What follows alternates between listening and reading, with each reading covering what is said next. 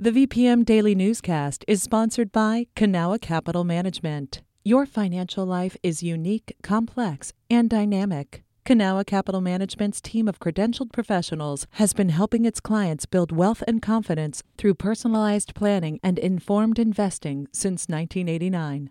Learn more at cancap.com. That's K A N C A P.com. You're listening to a special broadcast here on VPM News. Election Day is just over two weeks away, but it's been on the minds of many Virginians for months. Preparing to cast a ballot is very different this year. We've been recruiting, recruiting, recruiting, building up to the fall election this year. The VPM News team is doing all they can to safely bring you the stories of poll workers. I know my little one is very excited to come visit to see mama in action. So, to the extent that she can,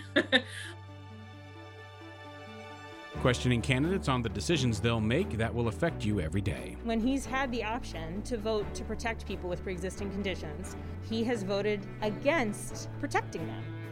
And exploring how calls for criminal justice reform will play into voters' decisions. I was remiss if I didn't say, Where were you back in 2018? As we await what Virginia decides, VPM News is staying connected to the stories that matter now. This special broadcast was recorded Friday, October 16th. I'm Benjamin Dolly. And I'm Phil Lyles. While you may know, Ben and I don't always get to be together for a show, but the 2020 general election is bringing us together for a special broadcast with VPM News. Our news team is keeping track of local and congressional races throughout Central Virginia. Our journalists are either working from their own homes or doing all they can to safely report from the field. Instead of the horse race or reporting on opinion polls, Something different that VPM News did this year to cover the election was ask Virginians one simple question What do you want the candidates to talk about as they compete for votes? Around 350 people replied to our Citizens Agenda election survey, and we developed a number of stories based on questions people had. One concern many raised was about absentee voting. How would it be secure, and would candidates make sure it's safe? While there's no research showing widespread voter fraud, some are still very uneasy about mailing ballots. These fears were stoked recently after a number of mailboxes were tampered with in central Virginia. The U.S. Postal Service is still investigating what happened, and for the moment, it's not clear what mail may have been affected. Patrick Larson has been following that story and recently spoke with Whitney Evans about a number of big changes with early voting this year in the Commonwealth. Hi, Patrick. Hi, Whitney. Patrick, a lot of people have already voted this year or are in the process of doing so, and I'll just start by asking what's different.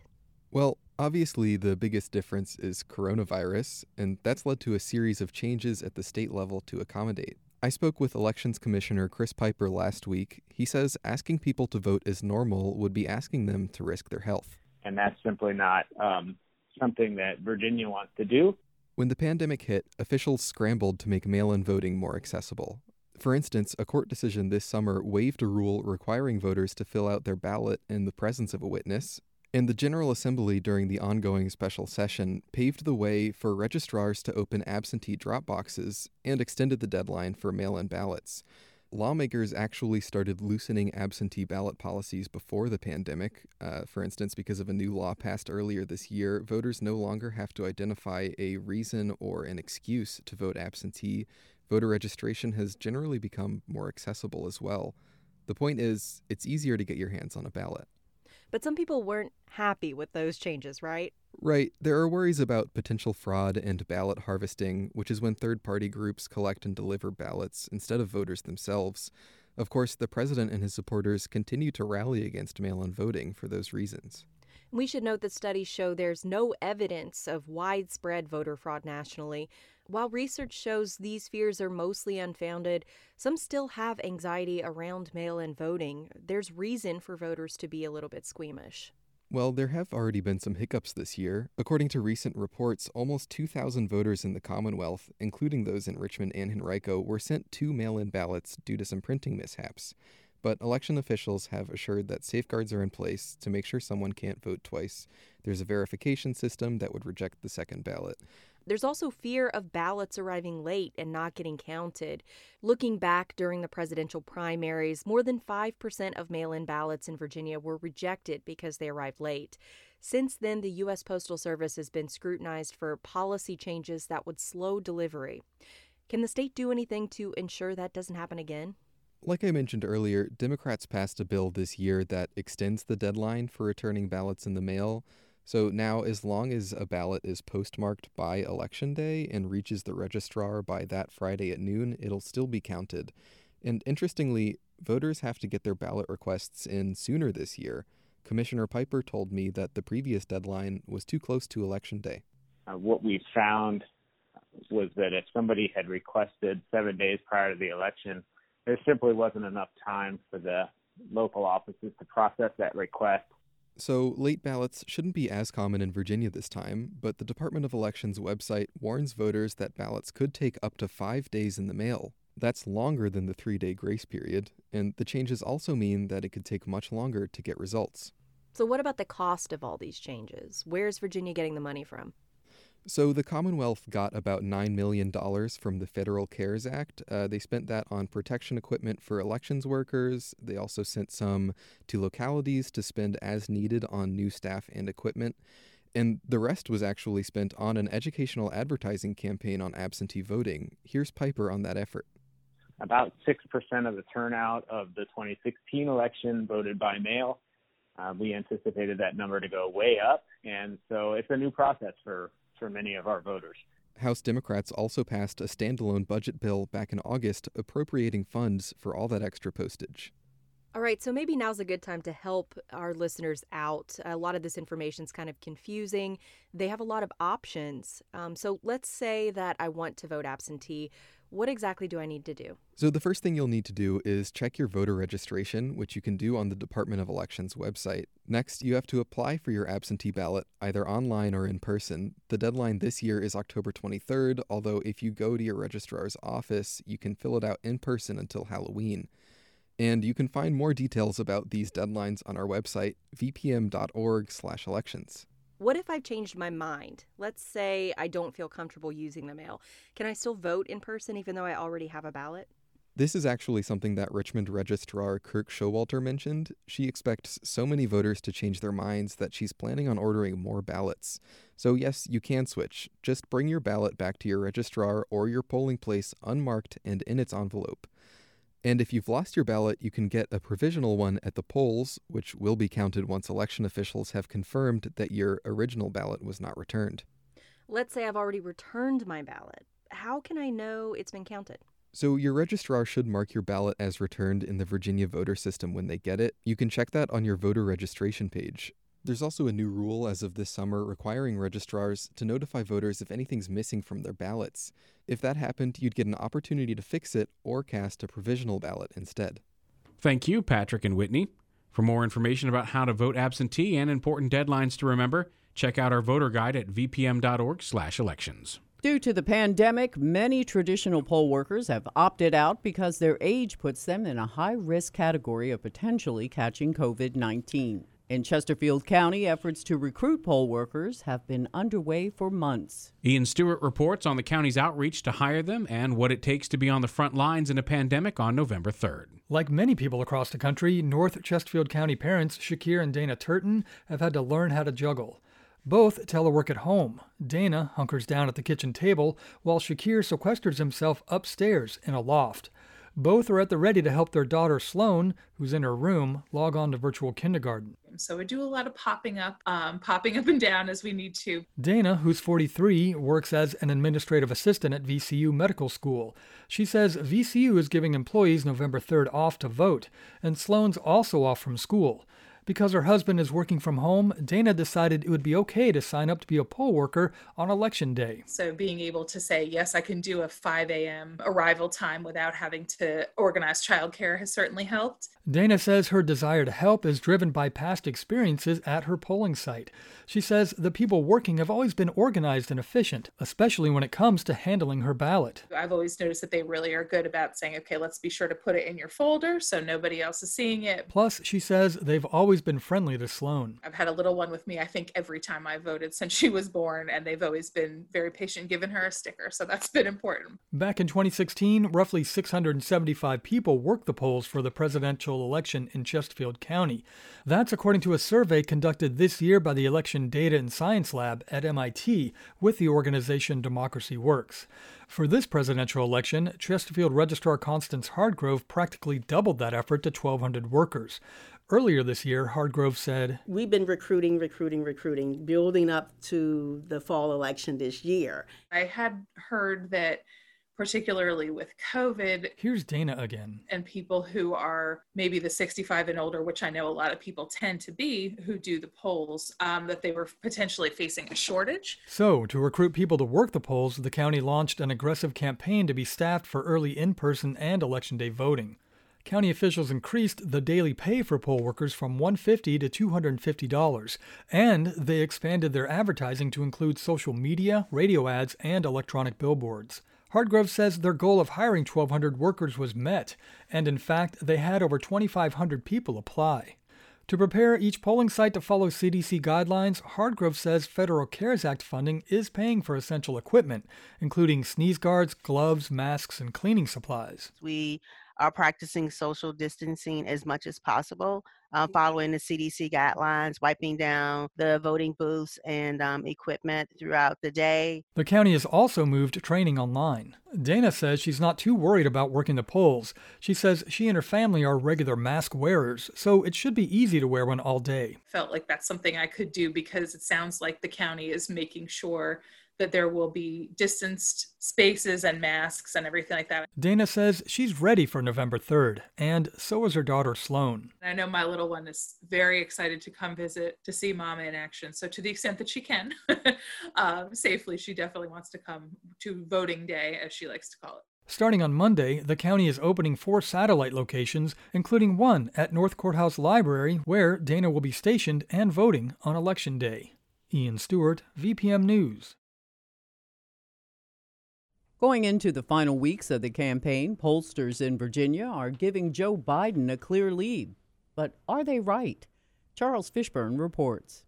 Some national polls got it wrong in 2016, but in Virginia, Wason was on target. Our final poll showed Clinton ahead of Trump by six points. She won by five. Wason poll research director Rebecca Bromley Trujillo says their 2020 poll shows Trump will lose Virginia again. Our September 24th poll showed Biden ahead of Trump by five points.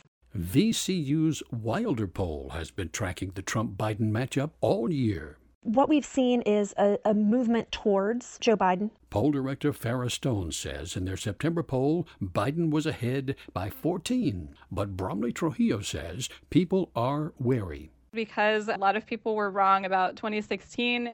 Not in Virginia. Of 91 polls, there were only five misses. Even so, Wason added a question on educational levels, and the Wilder poll wants to know something else. Whether their vote choice is a vote for the candidate they're choosing or against the opposing candidate. VCU plans a final Wilder poll late this month. Charles Fishburne, VPM News. A prominent issue in this year's Richmond mayoral race is how the candidates have responded to ongoing calls for police reform and protests that rocked the city over the summer. Whitney Evans takes a look at how those candidates differ. It was June 1st, a day after protesters set fires and damaged businesses in downtown Richmond in response to the death of George Floyd. With the sun still beaming down roughly 20 minutes before a city imposed 8 p.m. curfew, Richmond police deployed clouds of tear gas on protesters who were gathered at the Robert E. Lee Monument. The incident was widely panned. Mayor LeVar Stoney apologized the following day. I can't stand here today and give you every single answer, but what I can do is commit to you that such a thing will never happen again. The gassing was a signifier of the days and months to come, in which tear gas and rubber bullets would be commonplace. Numerous unlawful assemblies would be declared and protesters arrested. The incident also signified the beginning of Alexis Rogers' campaign for mayor. And I regret that this mayor and even some of my opponents only recently have determined that it's okay to examine ways to change our police in the city of Richmond. Rogers was speaking at a mayoral debate hosted by 8 News, WRIC, and Virginia Union University. She's promised that if elected mayor, she would reduce the scope and scale of Richmond Police, which would include moving funds away from the department and toward mental health and substance abuse programs. She wants a civilian oversight board with subpoena power, which is the authority to force witnesses to testify or provide evidence. And officers who misuse their power Rogers said during a VPM NBC 12 forum should be publicly named. The same way, unfortunately, we've seen protesters get named before they're even convicted of a crime. Police officers, if they're uh, being investigated, should be named so the public can be aware and that we can hold the police department accountable. Campaign volunteer Andrew Breton says Rogers is the only mayoral candidate taking police reform seriously even the mayor who you know in many ways has you know used progressive language around the need for new policing did nothing to actually bring about true accountability to the system but according to the most recent poll, Stoney leads the race with the same level of citywide support he had as a first time candidate. The poll, which was conducted by the Wason Center for Public Policy at Christopher Newport University and the Richmond Times Dispatch, shows that Rogers is tied for second place with City Councilwoman Kim Gray. Justin Griffin and Tracy McLean came in third and fourth place, respectively. This is motivating Breton and other volunteers. We kind of feel like we're the underdog, right? So that kind of makes it exciting. It feels like it's important. Councilwoman Gray is widely billed as a law and order candidate. She's criticized some of the tactics used by protesters and fervently called for those who destroyed property to be prosecuted. During the VPM and NBC 12 forum, Gray promised voters integrity. We have a mayor who will say one thing to the police in one room and encourage protesters in the next breath, and then tear gas protesters in the third breath. So we have a lack of integrity in our leadership in our city. Back in July, the City Council voted 7 to 2 against a resolution to examine the police department's budget for money that could be moved elsewhere. Gray said she wasn't prepared to meddle with the budget during an economic crisis brought on by COVID 19. She did, however, endorse a measure setting up the creation of a civilian review board, but she's hesitant to give the group subpoena power because it could jeopardize public safety. Again, here's Gray at VUU. We always have to work in the interest of public safety and protecting informants and individuals who work in our public safety arena. Pierce Homer, a former state secretary of transportation for two governors, says he respects Gray and believes she's sensitive to the Black Lives Matter movement and racial equality. But when people take advantage of that and use that as an opportunity to destroy small black businesses, she's going to stand up for them, and she did. Protesters have argued the police department escalated violence by using less lethal force against them and declarations of unlawful assembly to silence free speech. Mayor Stoney has stood behind the department in its efforts to curb unrest in the city. Here he is during the VUU debate. I've always felt that I've been sort of caught, caught in the middle as a, as a black man, but also the chief executive of a, a municipal government. Stoney maintains he's made headway on police reform. We have a new leader at the top of Richmond Police Department in Gerald Smith out of Charlotte. He's a change agent and a reformer. Uh, also, we have a, a task force made of community leaders and experts and academics uh, who are focused on reimagining and reforming the way we police. Stoney also has the support of the state's top elected official. LeVar has been a leader, he's a listener, he takes action. Governor Ralph Northam announced last month that he was endorsing Stoney. Northam said the city is more progressive, more innovative, and more inclusive under Stoney's leadership. But the mayor's race hinges on community trust, not just high profile endorsements. And trust is hard to come by for many activists who called for change long before a Minneapolis police officer pinned George Floyd to the ground in a deadly chokehold. Princess Blanding still wants justice for the death of her brother Marcus David Peters, who was shot dead by Richmond police in May of 2018. Blanding says the mayor's reform efforts are too little, too late. I was remiss if I didn't say, where were you back in 2018? Peter's name is now emblazoned on a sign at the Lee Monument traffic circle where protesters were gassed nearly four months ago. Blanding says she's not formally endorsing anyone in the race, but is disappointed in both Gray and Stoney's inaction. You know, I think it's clear to many that they are not the individuals who should take on that strong, very important leadership role. Undecided voters will likely be key in determining who should be the city's next mayor. They made up 30% of the people who participated in the Wason Center poll. But if the numbers stay consistent, that will mean residents are willing to ride out the next four years with Stoney at the helm. Whitney Evans, VPM News.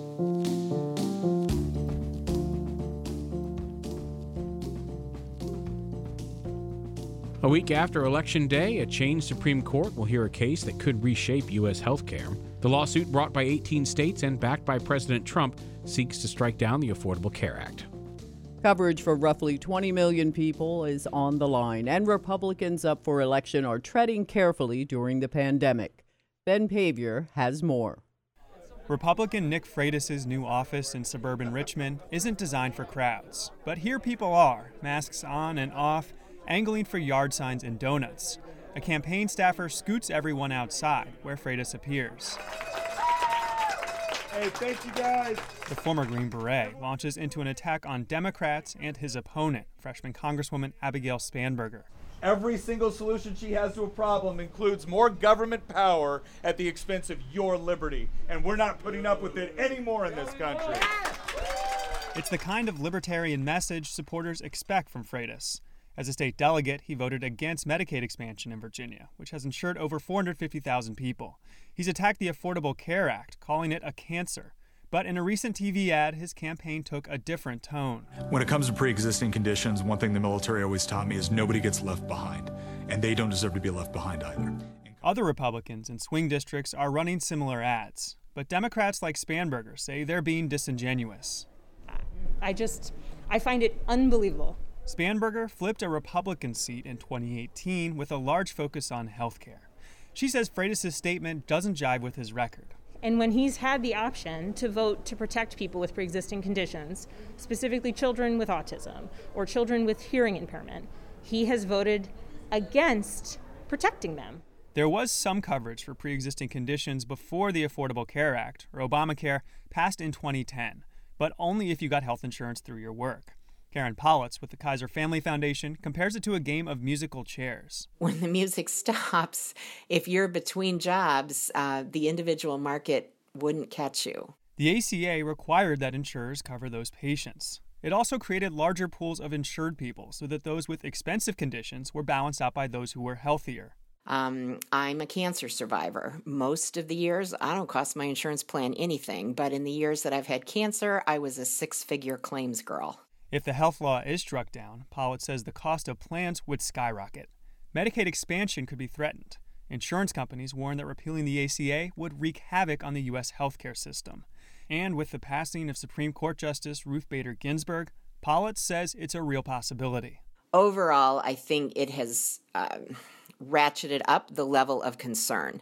Nick Freitas says he would vote to get rid of the law, with qualifications yes, I want to see Obamacare gone. I also want to make sure that in the interim, as we're moving from one approach to a different one, I want to make sure that vulnerable populations are covered.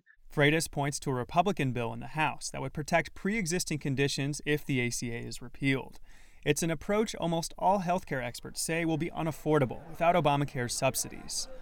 Elsie Cimarelli, a 78 year old Freitas supporter, says she likes the GOP approach. She's unhappy with insurance her son got through the ACA to treat a disability.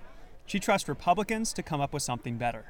Trump is working on something, so I want to see what that is. I'm sure it's going to be good. President Trump says he has a plan already, a claim he's made repeatedly since 2016. Ben Paviour, VPM News. We also want to share with you some news you can use since there's been lots of discussion over the past few months about misinformation. One nonprofit trying to help people determine what's true and what isn't is the News Literacy Project. VPM News intern Jacob Cordes spoke with Peter Adams, the group's senior vice president of education. Adams says initially the term fake news had a much narrower definition. When it sort of re entered usage in misinformation circles, it referred to a very particular kind of misinformation, misinformation that was mocked up to look like legitimate standards based journalism. So, a fake name for an outlet with a URL that went with it, often designed to just get clicks and ad revenue.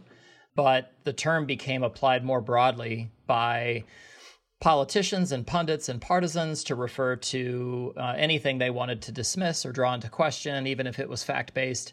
And then on the part, I think, of some media using it too broadly to refer to misinformation generally. And most misinformation we see doesn't pretend to be news. So it kind of works to cover up more than it elucidates, if that makes sense. Outside of that one very narrow type, what other kinds of misinformation are out there?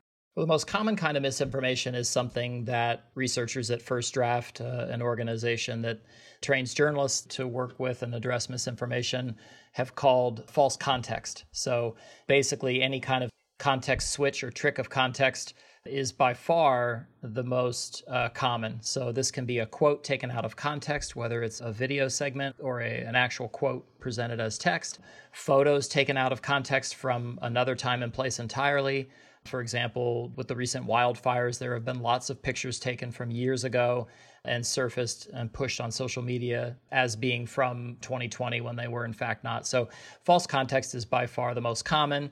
Obviously, manipulated or doctored or photoshopped images are also quite common. And then increasingly, something that, that I've taken to calling uh, sheer assertion. So, just a claim posted to Facebook that provides no evidence whatsoever that somehow goes viral. And could you talk a little bit about the News Literacy Project's work with younger people and how you go about educating them about misinformation and how to be a responsible consumer of news? The centerpiece of our student offering is something we call the Checkology Virtual Classroom that lives at checkology.org. It's actually a teacher facing site. So teachers register for Checkology and then they can create sections that their students can join. And then teachers can create a lineup of lessons. So we have about 13 lessons right now on the platform with a variety of exercises and challenges that help students practice using real examples of information. Practice everything from differentiating between different kinds of information, so news and opinion and entertainment and ads, even sneaky ads like branded content, to learn more about the role of the First Amendment and a free press and a democracy lessons about the standards of quality journalism. So that's more of what you would look for in terms of evaluating the quality of a, of a news piece that you're looking at. And then we have a verification center where students can learn actual skills that professional fact checkers use and practice those skills. Was there anything else that you wanted to add? One thing I would add, which might be helpful, is as people evaluate the trustworthiness of information they encounter, it's good to keep in mind that trustworthy information actually doesn't ask you to trust it, it shows you why you should. That was Peter Adams, Senior Vice President of Education at the News Literacy Project. He spoke with VPM intern Jacob Cordes. To learn more about how to spot misinformation, head to vpm.org/elections. You've been listening to Virginia Decides, a special elections broadcast on VPM News. Special thanks to all of the reporters who contributed stories, including Patrick Larson, Whitney Evans, Ian Stewart, Charles Fishburne, Ben Paviour, and Jacob Cordes. The show was executive produced by Sarah McCluskey. Special thanks to our traffic manager, Travis Pope, and Helen Barrington for editing assistance. Web and technical support was provided by David Strever. For Phil Lyles, I'm Benjamin Dolly.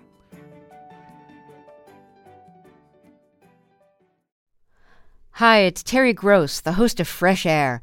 We bring you in depth, long form interviews with actors, directors, musicians, authors, journalists, and more.